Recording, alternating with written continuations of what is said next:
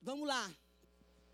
A semana passada, para quem não estava aqui, nós estávamos falando a respeito, como tema do nosso, do nossa mensagem, saindo do cativeiro da solidão.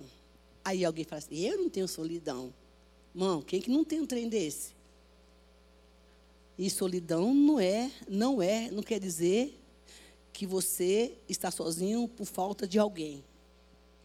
Não é dessa solidão que a gente está falando. Também. Mas eu acredito que a maior solidão de um cristão é quando ele, igual a minha amiga falou uma vez, ela disse assim, tenho, ela estava afastada, ela disse, eu tenho tanta saudade do, do, da, do, da presença de Jesus na minha vida. Existem vários tipos de solidão. A gente falou que semana passada que muitas vezes você, você eu era uma pessoa solitária. Eu estava no meio de todo mundo e todo mundo achava que eu era feliz e eu não era. E não era porque não tinha ninguém. É porque o vazio do meu coração, e eu nem igreja. O vazio do meu coração era um buraco tão profundo que parecia que não tinha fim. Porque eu, vinha a igreja bater cartão, então eu não tinha essa, essa relação com o Senhor. E, e um dia eu olhava para as pessoas na rua, principalmente para as crianças, e falava assim: Meu Deus, como é que faz para ser feliz? Como é que faz para a gente não se sentir sozinho? Né? Apesar da carência que, que, que eu tinha, né? E como é que a gente pode estar sozinho e não se sentir só? E eu falei a semana passada que uma das coisas que a gente precisa é estar sozinho para ver como é que a gente se sente. Porque quando você está sozinho e você não consegue se relacionar com você mesma, você está com um problema. Quando você está sozinho, você não consegue estar no seu mundo, você sozinho, se relacionando com a sua pessoa, com o seu mundo interior, né, com, com a, a, os nossos fantasmas que tem aqui dentro. Você, você não consegue, você tem que estar ligando para todo mundo, você tem que, tem que falando com alguém, você tem que estar fazendo alguma coisa, é que alguma coisa está errada. Isso é, uma, isso é uma, um sintoma de uma pessoa solitária. E não só um sintoma de uma pessoa solitária, mas como uma pessoa dependente de outro. É por isso que às vezes as pessoas, você, você investe sentimentos, é, emoções é, na, na vida de uma pessoa, eu não estou falando só de relacionamento de namoro, até de amigos, né? E quando essa pessoa se vai, você se perde. Né? E, e principalmente dentro das relações de, de namoro, até mesmo de casamento, porque tem, tem um dia eu vi uma, uma, uma irmã falar para mim assim, eu fiquei chocada assim na hora, não sei, ela fez assim, sem meu marido eu fico sem respirar. Eu não entendia muito esse negócio, como assim? Era, era uma coisa tão, tão, tão, tão assim, né? Que havia um descontrole emocional que ela, ela falava assim: olha, se eu ficasse meu marido, eu não respiro. Ele me faz tanta falta. Mas aí eu, eu andei estudando uma série de coisas dos últimos tempos a respeito de relacionamento, de, de, da mente da pessoa, das nossas carências, das necessidades. E aí a gente fala assim: ah, eu estou com saudade de alguém. E às vezes não é nem a saudade, é a crise da abstinência. Porque a gente também tem crise de abstinência de gente, sabia disso? Quando você não trata. Quando você não trata, é, aí você vai correr atrás do seu passado ou de alguém que está em sua volta para suprir a sua crise de, de abstinência. Então, isso é um sinal de que alguma coisa não está bem e que precisa ser tratada.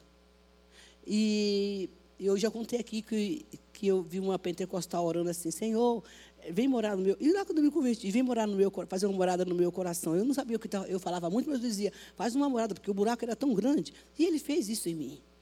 Então, essa crise de abstinência que muitas vezes a gente tem, que a gente chama de saudade, às vezes precisa ser tratada, porque a gente entende depois que, vai, ah, eu estou me sentindo solitário. E não é, é a doença. Você quer se alimentar do outro, né? Então, e a gente precisa tratar isso, né? E é por conta disso, muitas vezes, que, que veio o desânimo. Toda pessoa que tem, todos nós, irmão, eu não, não estou falando aqui que a gente é passivo de não ter esse sentimento. Porque a gente é humano e todo humano tem carência. Amém? Eu vou aproveitar aqui e dizer para você, por favor, ouça a pregação do pastor Robério que ele fez no domingo passado. O pastor Jonas falou dessa pregação e eu fui ver. Meu Deus do céu. Aquele homem, ele recebeu do céu uma revelação. O pastor Roberto é do culto das 19. É, então, o outro. É, eu falei, domingo que passou. Não é isso, varão? Não, varão é do outro lá. E, e, e,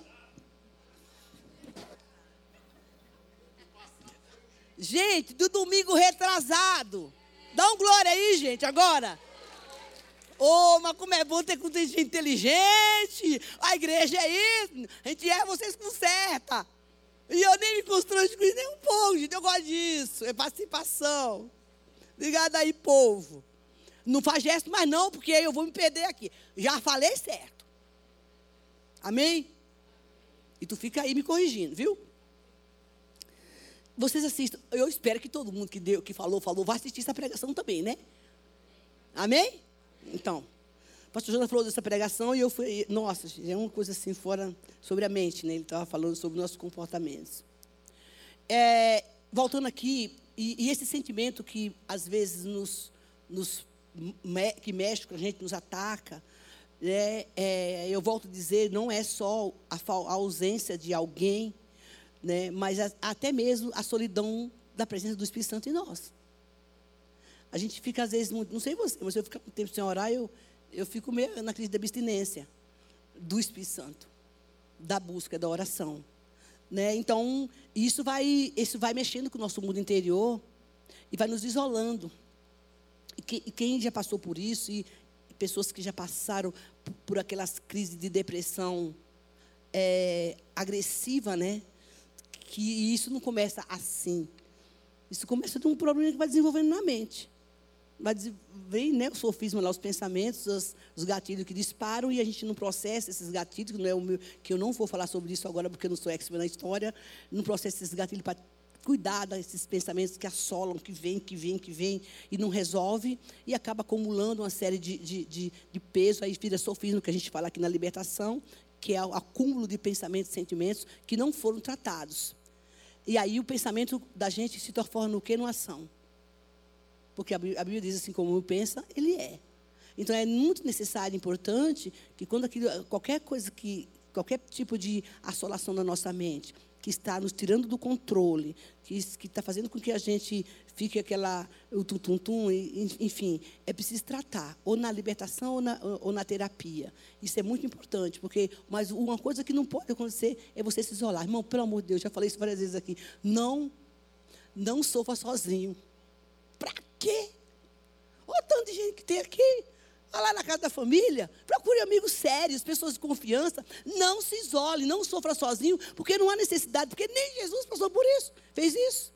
Eu já falei aqui a semana passada, no Getsemane, ele na agonia, chamou os meninos para orar com ele, os meninos estavam dormindo. Chamou, vamos orar comigo, chegou lá, está todo mundo dormindo. Que é assim que acontece com as pessoas também. Vem ficar comigo. Não, eu estou ocupado, eu estou no zap, eu estou não sei aonde. Eu... Gente, olha, esse negócio é muito sério. Ultimamente, o que tem acontecido isso, as pessoas não, não têm tempo para as outras mais. E aí, é, o que Deus não quer, a proposta do Espírito Santo, como eu falei no começo, é porque ele se interessa por tudo que você faz. E uma das coisas que ele não quer, que o diabo quer muito, é te isolar. Varão e varoa, se existe uma coisa que Satanás quer fazer com você, é isolar você. Porque ele sabe que quando ele te isola, quando ele te tira do meio, quando ele te, te tira do, da comunhão, da comunidade, ele é, é, o cativeiro que a gente chama, né? Ele vai te levar para algum lugar. E ainda que seja no meio da multidão, no meio de pessoas, porque lá ele tem o controle ele tem o controle. E se você acaba ficando sozinho, eu, eu não suporto ficar só. E não é porque eu tenho carência, não, né? Carência, sim. Não é, não é, deixa eu voltar. Não é porque eu tenho necessidade só de pessoas. Gosto demais de gente. E nem para preencher vazio. Porque eu gosto de gente. Gente, para mim, é um negócio bom demais. Dá trabalho, mas. Dá trabalho mesmo. Gente, dá trabalho, mas é bom, né? Porque se Deus teve trabalho com a gente, a gente tem trabalho com os outros. Tudo, tudo tem um preço nessa vida. Então o propósito do inimigo é esse: se isola, não conta para ninguém, não. Fala para ninguém, não, hein? Porque eles vão te julgar. E aí ele começa a bombardear. E você entra num caos, de, um, de, uma, de uma tortura, de uma turbulência do mundo interior, os fantasmas da mente do seu mundo interior começam a se levantar e você se perde muitas vezes e você não sabe nem o que fazer. E geralmente, olha só, preste bem atenção no que eu vou lhe falar agora. Eu, eu falo de carteirinha isso. Lá atrás. Todas as vezes que a gente sai de uma guerra, você está num conflito, ou que você está em um conflito, ou que você passou por uma guerra e você passou como vencedor, você volta cansado. Fala que não é. Você passou por uma situação no seu trabalho, ou vem vivendo isso, vai gerando um desgaste grande. E tem sempre aquele, os perturbadores de Israel, né? Tem sabe que tem gente que é perturbador de Israel na terra hoje, né? Eu aprendi isso. Os perturbadores de Israel é aquele povo, entendeu? Que, que vem assim, mesmo para perturbar, né? Os incircuncisos, os caras vêm assim que vêm. Então, tem, todo lugar tem um perturbador de Israel. Já percebeu isso? E a gente se deixa levar pelo perturbador de Israel. E o, e o, o abençoado te suga, to, esmaga teus miolos, arranca tua seiva de energia. E você quer resolver as coisas pela emoção e, a, e acaba com a mente. Quando você vai resolver as coisas pela sua emoção, tenha certeza de uma coisa, varão. E varão, você, a sua mente detona e você fica cansado.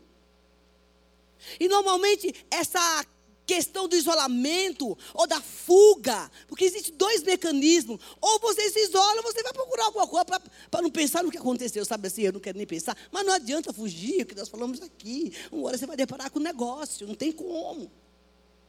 Eu, eu, fui, eu fui a, a Jonas do século XX. O que eu fugi para não ser tratada não foi um ano nem dois, foi anos. E a ferida foi crescendo. E na medida que você vai se, se, convivendo nesse, nesse esse confronto de luta, de perturbação, de insônia, de depressão, de abandono, de perda, de decepção com pessoas, você gera um cansaço físico e mental, porque a gente quer resolver as coisas do nosso jeito. E chega uma hora que a gente cansa. Eu estava me lembrando hoje. Meu Deus, sabe que eu já fui quase doida, né? Eu tinha um ziriguidu na minha cabeça, assim, eu já contei aqui. Um, um, que eu, hoje eu entendo que eu era doente. Eu estava lembrando hoje de uma situação que aconteceu na minha vida, que me disparou um gatilho na época, há muito tempo atrás, que eu, que eu não dormia. E, e o que eu pensava não era realidade. Era a sombra de tantos pensamentos que a gente está tá ministrando esse mês sobre renovação da mente. Se, por favor, assista as pregações que é demais. Sobre a renovação da mente, eu estava aqui no culto das oito, o pastor Samuel trouxe uma administração fantástica sobre a renovação da mente. O pastor Jonas, das dez, maravilhosa. Eu não estava, mas eu assisti. Então, é preciso que haja esse processo, porque os perturbadores de Israel, eles existem no mundo, que eles vêm para poder consumir suas energias. E Deus está falando, cuidado, porque isso é um perigo, porque quando você chega no momento de escassez, de desânimo, você vai se isolar, e chega uma hora você fala assim, ou você destrambelha de uma vez, ou você entra, entra num buraco igual fez Elias. E eu quero falar um pouco sobre o nosso irmão Elias, que depois de, uma, de, de guerras, de uma batalha,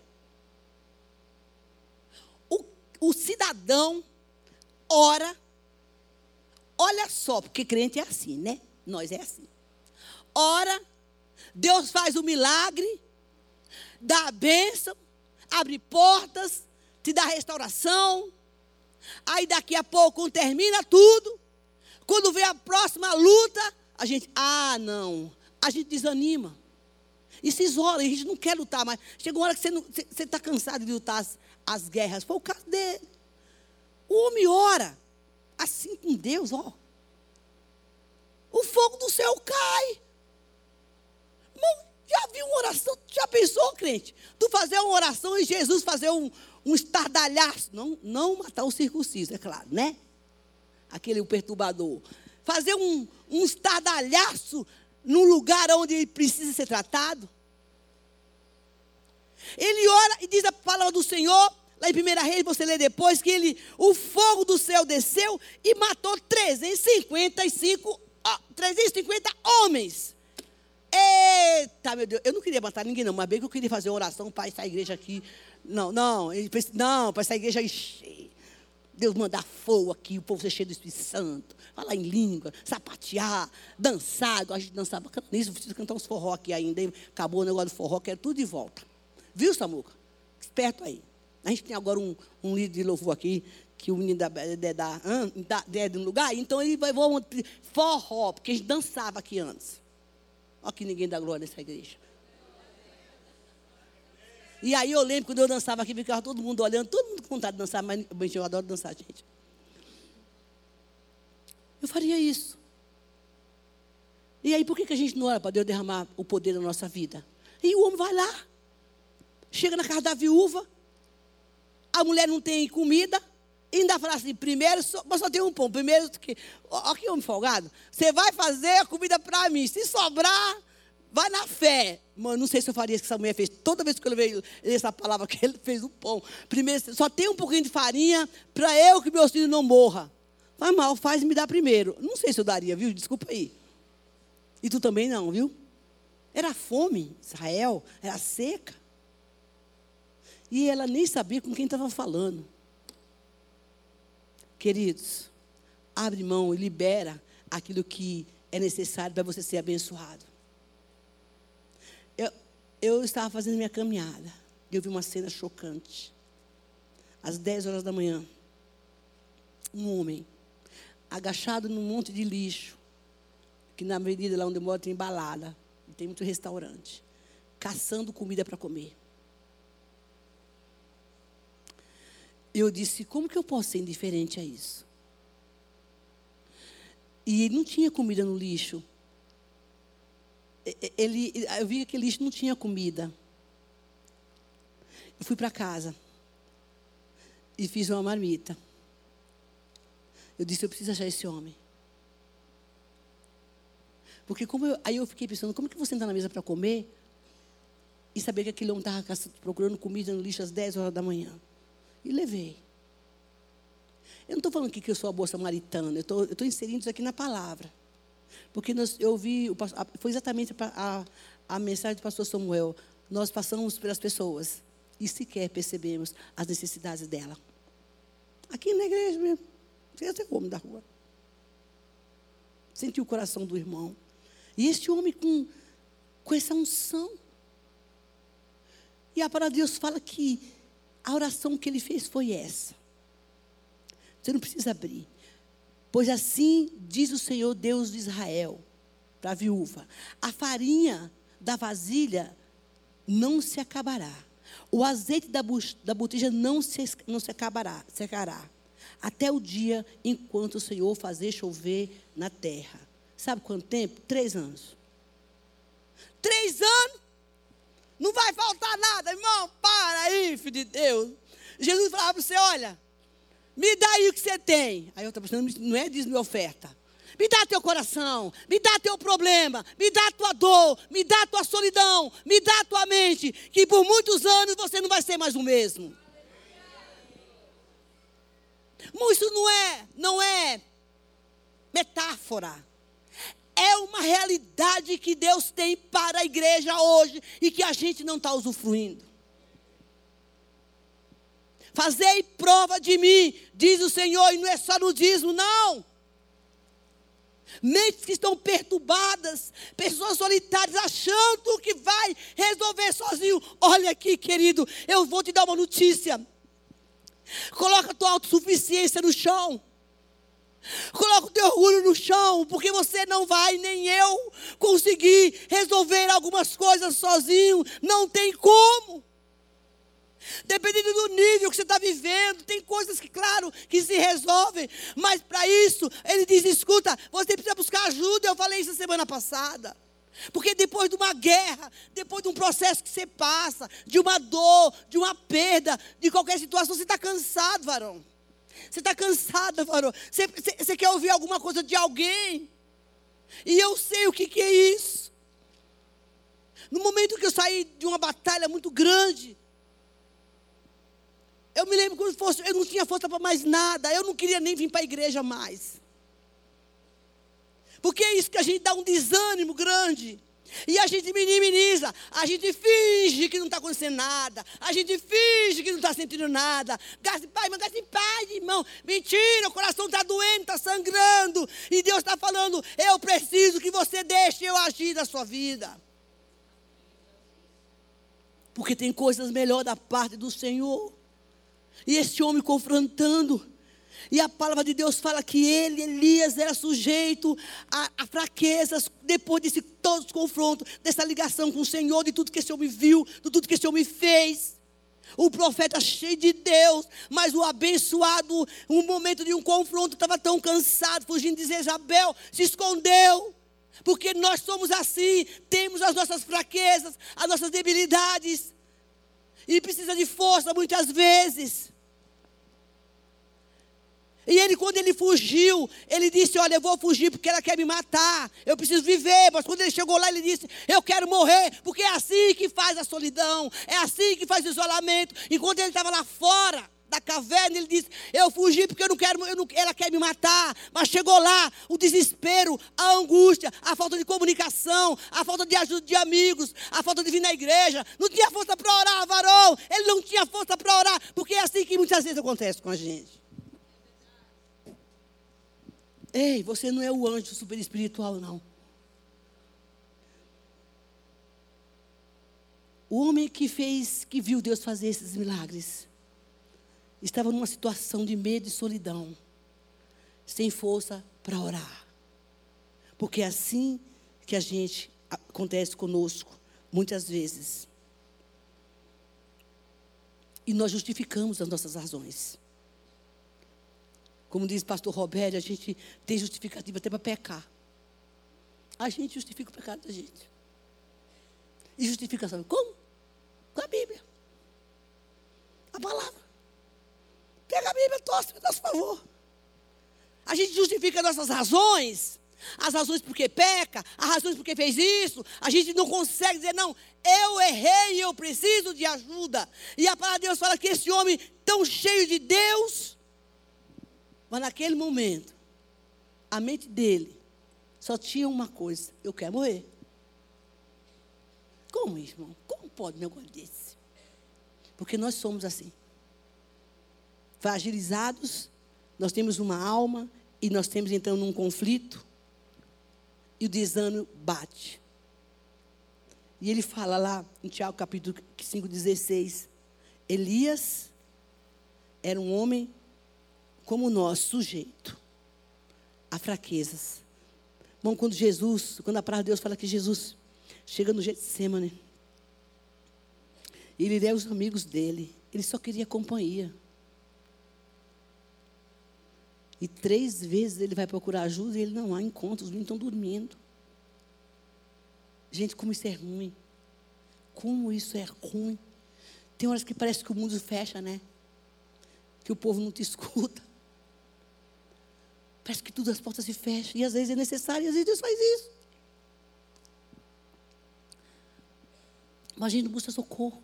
Faz isso para dizer, olha, olha como é que você está. Olha como você precisa de ajuda. E a gente não busca o socorro. Mas o Senhor te trouxe essa noite para dizer, eu não quero, eu não tenho isso para você. Porque o socorro nosso vem do Senhor. Salmo 40. Hoje eu estou pentecostal e vou terminar o culto daqui a pouco. Tu deu glória a Deus, varão? E tu também? Como assim? Não concorda não, irmão? Diga assim, não, missionário, continua. Bom, isso é o que eu falo, irmão. Agora, o que Deus fala, a história é outra. Salmo 40 porque eu quero orar com você depois. Aí um glória. Olha só.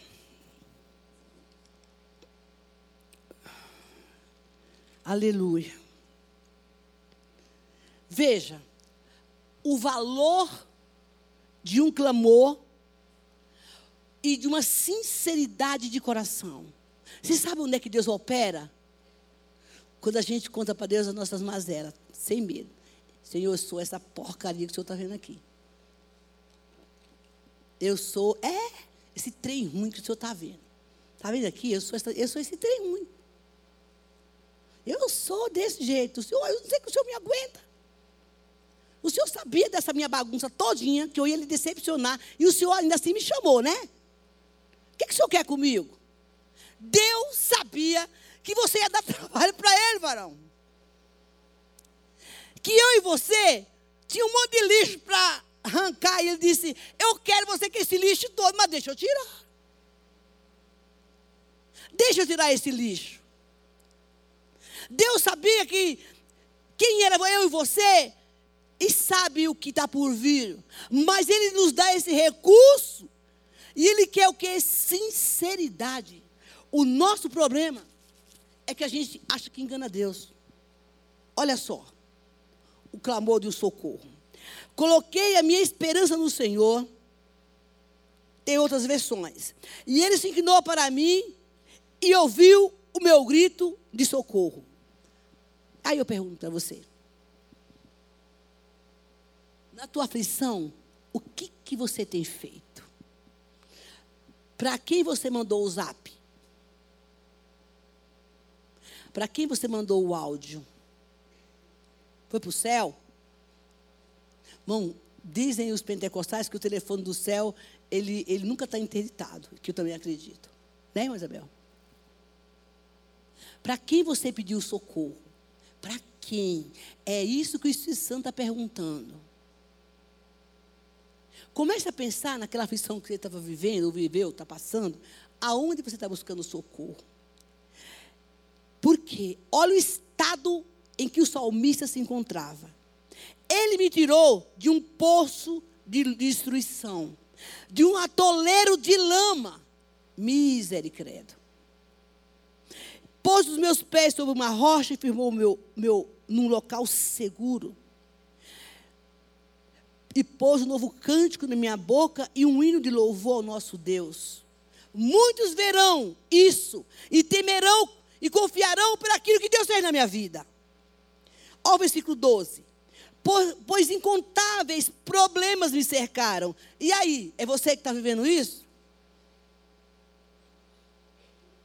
Ele diz: tem um bocado de coisa aqui me cercando as minhas culpas me alcançaram, eu já não consigo ver mais numerosos que os cabelos da minha cabeça, e o meu coração perdeu o ânimo, meu Deus do céu. Deus, esse é o estado que eu estou. Numa, no lamaçal, e não importa qual seja o seu lamaçal, diz o Senhor, clame por socorro. Ele disse: Eu estava numa destruição de lama. Mão, deixa eu perguntar uma coisa para tu. Onde é que você estava quando Jesus te encontrou? Fala. Que estado você estava? Em que condição de vida você se encontrava? E ele fala que ele tirou você e eu de lá. Eu estava na macumba, eu estava na balada. Eu estava onde mais, meu Deus do céu? Eu estava em tudo que não presta. De mancadinho. E ele me viu. Como viu você? Debaixo da lama e da sujeira. E olha que eu não pedi para ele me buscar. Eu não clamei por ele, porque eu nem o conhecia. Eu conhecia de ouvir falar. Mas ele disse: eu, ele foi, como a gente falou aqui, ele foi me buscar. Eu tinha uma fé, e bastante, porque era uma católica praticante. Sempre fui lá. E ele disse: Você estava na lama, no atoleiro, e eu tirei você de lá. Meu Deus do céu. num poço de solidão, cheio de problema, cheio de culpa, de conflitos.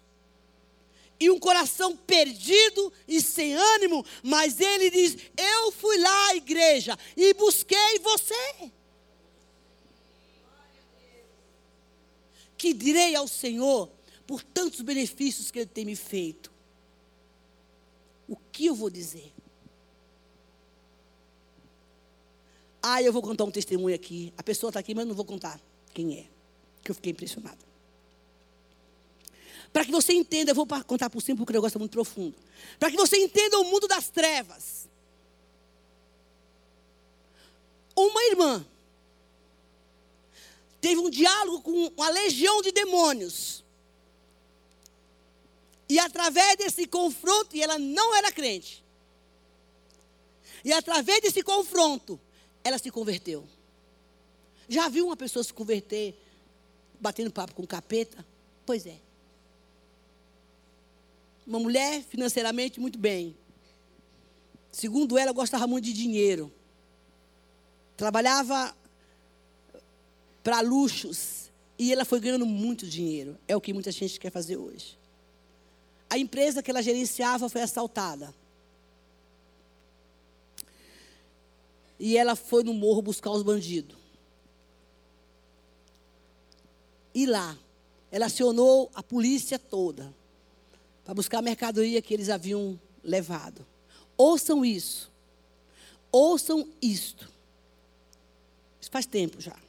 Mas eu ouvi, eu, eu achei incrível. Fiquei com isso na minha cabeça. O mundo espiritual é real. E ela conta que quando ela foi até o morro com o gerente dela, diretor da empresa, qualquer coisa assim. Quando ela entrou no carro, tinha uma mulher com a Bíblia no colo. Ela não era cristã. Segundo ela, ela ia tudo quanto era igreja, tudo que era religião, menos igreja. Porque ela tinha muito dinheiro. E geralmente quem tem muito dinheiro não, não quer saber de Jesus, né? Só quando Jesus faz a limpa assim, né? Até porque tem gente que tem muito dinheiro não sabe administrar. E aí ela conta que helicóptero, viatura, sei lá o quê. Estava tudo lá no morro para buscar as coisas que ela tinha. Tinha levado. E ela entrou na casa. Ouça isso. E tinha uma mulher grávida. E dentro da casa. E a mulher da Bíblia estava lá no carro. E quando ela entra na casa, tinha uma mulher grávida. E ela, com a ira, na ganância do dinheiro, botou a mão na barriga daquela mulher grávida, que era a esposa do bandido, e disse: Olha, essa criança vai ser bandido tanto quanto ao pai. E essa mãe que está aí dentro do quarto é tão bandida quanto ao filho. E essa mulher era de uma igreja. E ela vivia sustentada pelos roubos do filho. E essa palavra dessa mulher que era ímpia impactou tanto aquela mulher que estava lá no quarto, que se dizia crente. Ela chamou o policial e disse: chuta essa porta aqui. E eles abriram a porta e toda a mercadoria estava lá. E quando ela chegou na casa do amigo dela, que era cristão, a mulher continuava sentada no sofá com a Bíblia aberta, sem dar uma palavra. E ela conta que, de repente, mão, o mundo espiritual é real. Ela disse, fez um. E ela viu um chefe com vários demônios, que chegou para ela e falou assim: Você mexeu onde você não devia. Agora você vai morrer. Ela estava, acho que no décimo primeiro andar do prédio. Você vai morrer, você vai ser jogada aqui de cima. E colocou o pai dela e a mãe. Isso era uma visão que ela estava tendo. O mundo espiritual foi descortinado. Você vai se jogar porque eu vou matar seu pai e sua mãe. Vai, sobe na janela. E segundo ela, a galera dos demônios ficava, joga, joga. Porque é assim que funciona. É assim que funciona. Diz que tinha uns 500 lá dentro. Ela não sabia que era o cão e a mulher sentada com a Bíblia na mão. Ela disse, acho que aquela mulher achou que era louca. Eu acho que Jesus não deixou a mulher ver, a, a, a irmã ver o, o, a, a, cena. Porque isso é coisa de doido. Isso é filme de longa-metragem, né? Então, e os de cá, joga, e vai, joga. E ela disse que isso, quando ela colocou o primeiro pé na janela, que ela viu os carros lá embaixo, ela disse, não vamos jogar não. Ela voltou. Ele abriu outra cortina. E a mulher era sentada, mano. E tava os dois filhos dela. Então vou matar seus filhos. Sobe na janela e se joga. Ela disse: Pelos meus filhos eu me mato. E os capetaiadas lá, joga. Porque é assim, ó. Deixa eu dar uma parada. Ele nunca vem sozinho. Geralmente a galera vem toda. Eu já, já vi isso. Quando o diabo quer te levar para uma situação, os demônios, ele manda a galera. E a galera tem que fazer o serviço bem feito. Porque se ele chegar lá no inferno sem o serviço bem feito, eles apanham. E quanto mais serviço de destruição eles fizerem, mais poder eles ganham pelo chefe deles. É assim que funciona. E quando ela botou os dois pés para fora, que ela disse: Eu, pelos meus filhos, morro. Eu vou me matar. Ele disse: Você nunca devia ter feito o que você fez. Você mexeu onde você não devia. Quando ela colocou os dois pés para frente, segundo ela, veio um vento e jogou ela nos pés daquela mulher que estava lá. E ela disse quando ela acordou. Aí a mulher falou: Você quer aceitar Jesus? E ali ela aceitou Jesus. Aquela cena do inferno saiu daquela sala. Queridos, hoje ela é uma mulher cheia de Deus. Deixa eu te falar uma coisa. Quando o inimigo, quando o inimigo vem para tentar destruir uma pessoa, ele é impiedoso. Ele, ele não tem pressa também. Mas o diabo é tão paciente, vocês não têm ideia. Mais que nós. Ele sabe esperar. Joga uma esquinha aqui, o cliente morde. Depois joga outra ali. Aí dá um sorrisinho, como dizia minha amiga, todo dia o diabo passava para ela, ela fez, minha irmã Isabel, o diabo todo dia passava para mim, me dava bom dia, boa tarde, vai chover hoje, nossa, você viu que vai chover? Ah, mas seu cabelo está lindo, oh, mas você está... Aí ele foi, foi, foi, até que foi parar no motel. Aí a bagaceira foi feia. A bagaceira foi feia. Ela falava para mim, Bel, o diabo me conquistou dando bom dia, boa tarde, boa noite. Hoje os mecanismos são outros. Mas ele manda. E ele sabe trabalhar. Voltando aqui, ele diz: Eu clamei por socorro e disse: Eu estou na lama. Estou mal. Aí você fala assim: Ah, mas eu não estou na lama. Irmão, glória a Deus que você não está na lama. Nem caminhe para lá, tá? Amém? E ele diz: Sabe por quê? Porque, olha, as minhas culpas me cercaram. Os problemas estão me detonando. Jesus, o que o Senhor está falando, clame por socorro. Não importa a situação que você se encontre. Não importa, não importa. Ele diz: Você só precisa clamar a mim. Ele diz: Os problemas são tanto que meu coração está ficando doente. Aí a gente tenta se isolar. Mas essa noite Deus te trouxe aqui para falar: tem um caminho novo para você.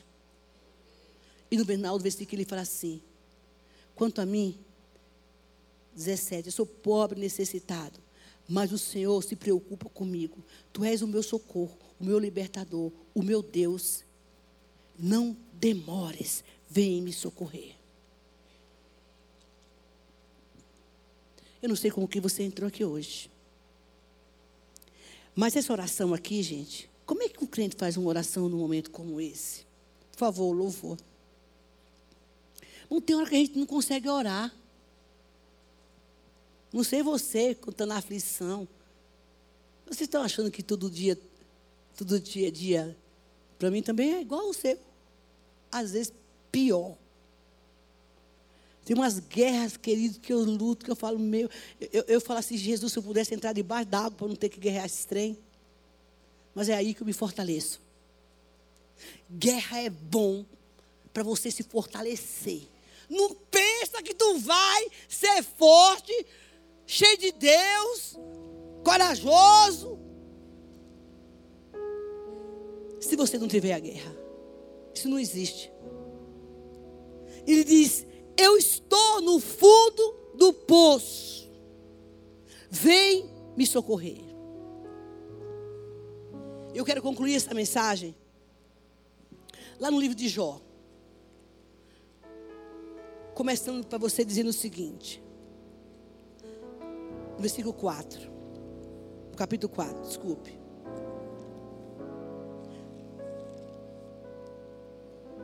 E aí é onde Deus quer falar com você. Também.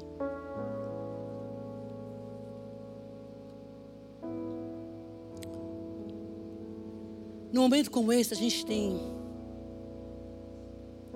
tende a não lembrar no momento dessas guerras, dessa solidão, desses conflitos, do que Deus fez na vida da gente. A gente esquece. Por que será que na hora desse, dessas perrenhas, dessas guerras, dessa luta, que a gente está lá no fundo do poço, no sofrimento, na dor, a gente esquece do que Deus fez para a vida da gente. Dá um apagão. Eu compartilhei com um casal que está aqui, que eu conheci há muito tempo.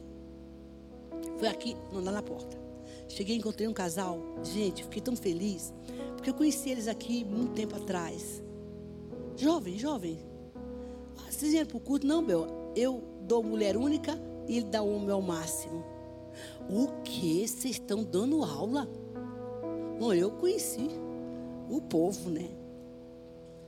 A gente agora, eu fiquei impressionada. Eu falei assim, sabe, eu fico feliz por isso, porque eu acompanhei a vida desse casal também, na época, e vejo eles, gente, aquela menina não tem 30 anos, eles são super novos, mas eles se movimentaram, Deus trabalhou na vida daquele casal, eles hoje lideram e tem um filho, eles têm um filho, e às vezes, num momento como esse que a gente vive, a gente tende a esquecer o que Deus fez. Aí Jó encontra com seus amigos, né? Não sei se você já teve amigo de Jó, mas eu já tive um bocado. Porque os amigos de Jó, eles foram bons, não foram tão bons. Dependendo do momento.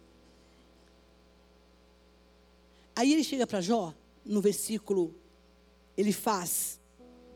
Chegou para Jó e fez assim. No momento da crise dele. Pense bem. Não, dois. Se alguém se aventurar a dizer-lhe uma palavra, Jó, você ficará impaciente? Tem gente que com uma palavra fica impaciente. Diga que não é. Mas quem pode refrear palavra? Eu sou aquela, eu, Isabel, que não refreio palavra. Claro que com sabedoria. Tem coisa que não dá para ficar quieto. Amém, igreja? É o que eu falo. Não conta, não me conta. Quem conta quer ouvir. Quer não? Falando de conselho agora. Quem fala, quem pergunta, é porque quer ouvir. Amém, igreja? Então, se não quer ouvir, não pergunta. Não fala. Porque eu me sinto omissa em ver uma situação. Claro que tudo isso com graça, tá? E virar as costas e ficar por isso mesmo. Agora, se a pessoa não quer ouvir, você não fala. Amém? Mas ele fala isso suas palavras. Pense bem, você ensinou a tantos, o encorajando. Fortaleceu mãos fracas, as que tropeçavam, Jó. Você fortaleceu os joelhos vacilantes, mas agora se vê em dificuldade, você desanima. Quando você é atingido, fica prostrado, sua vida piedosa não lhe inspira confiança? O seu procedimento irrepreensível não lhe dá esperança? Ou seja, escuta, você fez tanta coisa boa. Você tem méritos, você tem talento, você tem dom, você tem um chamado. Será que você não vê isso? Quantos você ajudou? A quantos você cuidou? Você deu força para tantas pessoas. Por que, que agora você está prostrado? O que você fez não inspira confiança no teu Deus? Então, diz o Senhor esta noite para você: saia desse lugar, desse conflito, saia desse poço de lama, porque ainda não acabou.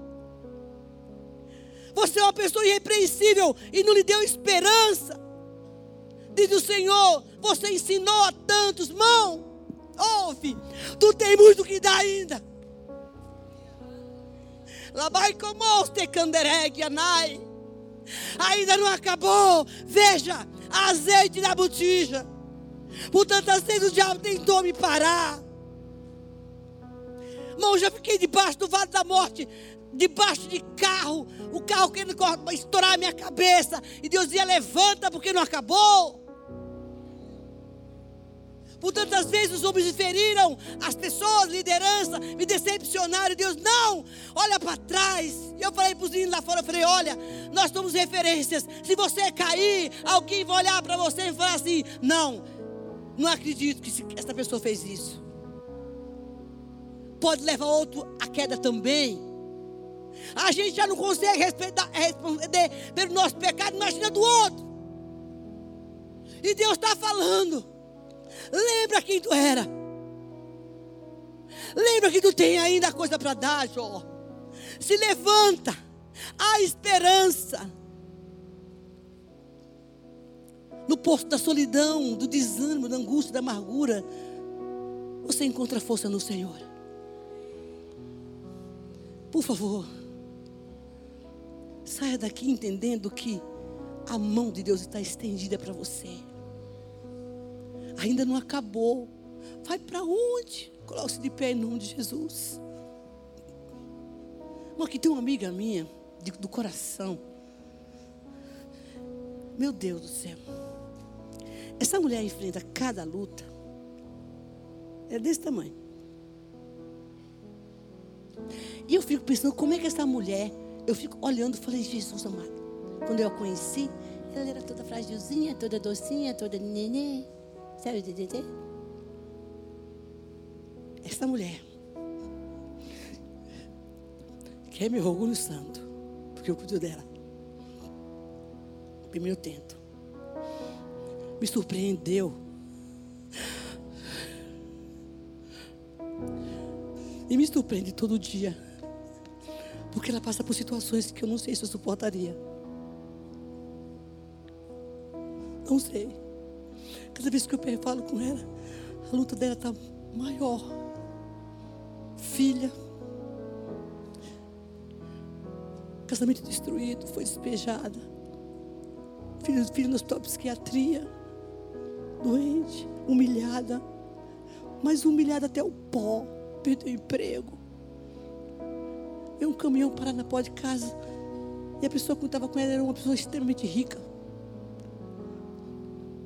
Mas essa mulher virou um gigante, gente. Quando eu vejo ela falando, eu falo, meu Deus, ela tem uma força dentro dela. Descomunal. E ela fala, eu me apaixonei por Jesus. É nova convertida, gente. Eu não deixo ele por nada, eu sei porque ele que está cuidando de mim. Cada dia que, que ela passa essas lutas, eu vejo a força que essa mulher tem tido na caverna, ela se fortalece. Deus é com ela. No fundo do poço ela clama, eu fico impressionada. Porque não tem gente que tem uma fé que você fala assim, é, eu não consigo. Mas o Senhor tem sustentado. Tirou-me num charco de lodo e diz: Você ajudou a tantos. Quando eu estava no meu deserto, e às vezes que eu passo alguns. Eu quando eu penso, bom, às vezes dá vontade de desistir, sabia disso? Passa na cabeça da gente isso. Poucas vezes, mas passa. Você vai ficando cansada de algumas coisas. De algumas coisas que você quer e você não tem. Que Deus não tem pra gente. Volto dizendo, não estou pensando em homem, tá? Poderia também, né? Quem sabe? Mas de coisas que você fala assim, Deus, Senhor, não. Situações que você vê, irmão, eu queria ir embora para a casa do pai já. Eu já falei para Jesus isso. Já falei isso algumas vezes, mas ele falou: não vou te levar agora. E é tão dolorido, é tão difícil. Mas o Senhor fala assim: escuta, você vai, vai para trás, olha para frente, olha para um lado. Eu tenho algo na sua vida ainda. E na sua também. Você sabia que tem uma herança para você que ainda que você não recebeu? Além, do, além da do céu. Por isso que você não foi embora ainda. Porque tem uma herança pronta. Tem um negócio de viver aqui na terra. Tem um negócio de Deus aqui. A verdadeira alegria, a verdadeira felicidade, algo que talvez você almeje tanto, e Deus manda te dizer: ainda não acabou, porque eu tenho mais para você. É que chegou para Jojó. Você, você tem muito que dar ainda. E a, e a gente fala assim, tô, eu, não é o meu caso, né? Eu nunca digo que eu estou velha, cansada. Às vezes eu brinco, mas não é a minha verdade, tá? Eu me acho. Para Jesus, claro. Ah, estou cansado. Não, não tenho tempo. Não, ainda tem azeite na tua botija. Uau! Há um óleo novo de Deus para você e para mim. E nessa noite, todo o cativeiro vai ser quebrado agora em nome de Jesus Cristo. E você vai sair para fora. Eu gostaria muito que nesse momento você fechasse os seus olhos e dissesse assim: Eu saio agora. Nós vamos fazer uma oração coletiva. Não importa o cativeiro que você esteja, o lugar onde você está. O diabo não vai ficar batendo no teu ouvido para dizer que você não pode. Eu gostaria que você fechasse, olhasse para mim, levantasse a sua mão direita como símbolo de autoridade, de guerra, de guerreiro. Imagine que você está aí com a espada na mão. Você está com a espada na mão, afiada agora, para destruir o inimigo. Decamacere malabash. Senhor, eu cerco esse lugar com teus anjos aqui. Contra toda retaliação. Porque nós vamos entrar nas regiões celestiais agora. E nós vamos guerrear. E o diabo vai soltar. Nós neutralizamos e amarramos agora tudo aquilo que não é, de, é de Deus e guardamos nossa família, nossos bens, tudo que nós temos. E na autoridade que o Senhor nos dá, nós levantamos nossa mão. Repita comigo essa oração. Em nome de Jesus. Nesta noite, eu levanto a minha espada. E na autoridade do nome de Jesus Cristo, toda cadeia, toda prisão da minha vida, em qualquer área, eu dou um comando. Fora, Satanás. Fora. Solta minha mente. Solta minhas emoções. Em nome de Jesus. Todo pensamento contrário à palavra de Deus. A palavra de Deus. Agora eu renuncio. Em nome de Jesus. Sofisma na minha mente. Fora em nome de Jesus. Eu declaro agora que eu tenho a mente de Cristo. E pelo poder do nome de Jesus, eu profetizo a minha vida cheia da unção. Em nome de Jesus. E como Elias, eu vou me levantar na autoridade do nome de Jesus. E eu vou fazer o que Deus tem para mim. Nesta noite, me libero de tudo aquilo que prendeu a minha vida. Vem Espírito Santo, cura meu coração. E eu profetizo e declaro que eu vou viver para contar o que Deus está fazendo na minha vida nesta noite. Eu tomo posse da força que vem de Deus. Espírito Santo vem e toma o teu lugar. Toma o teu lugar. Me enche, me renova, me transforma eu deixo agora aos pés da cruz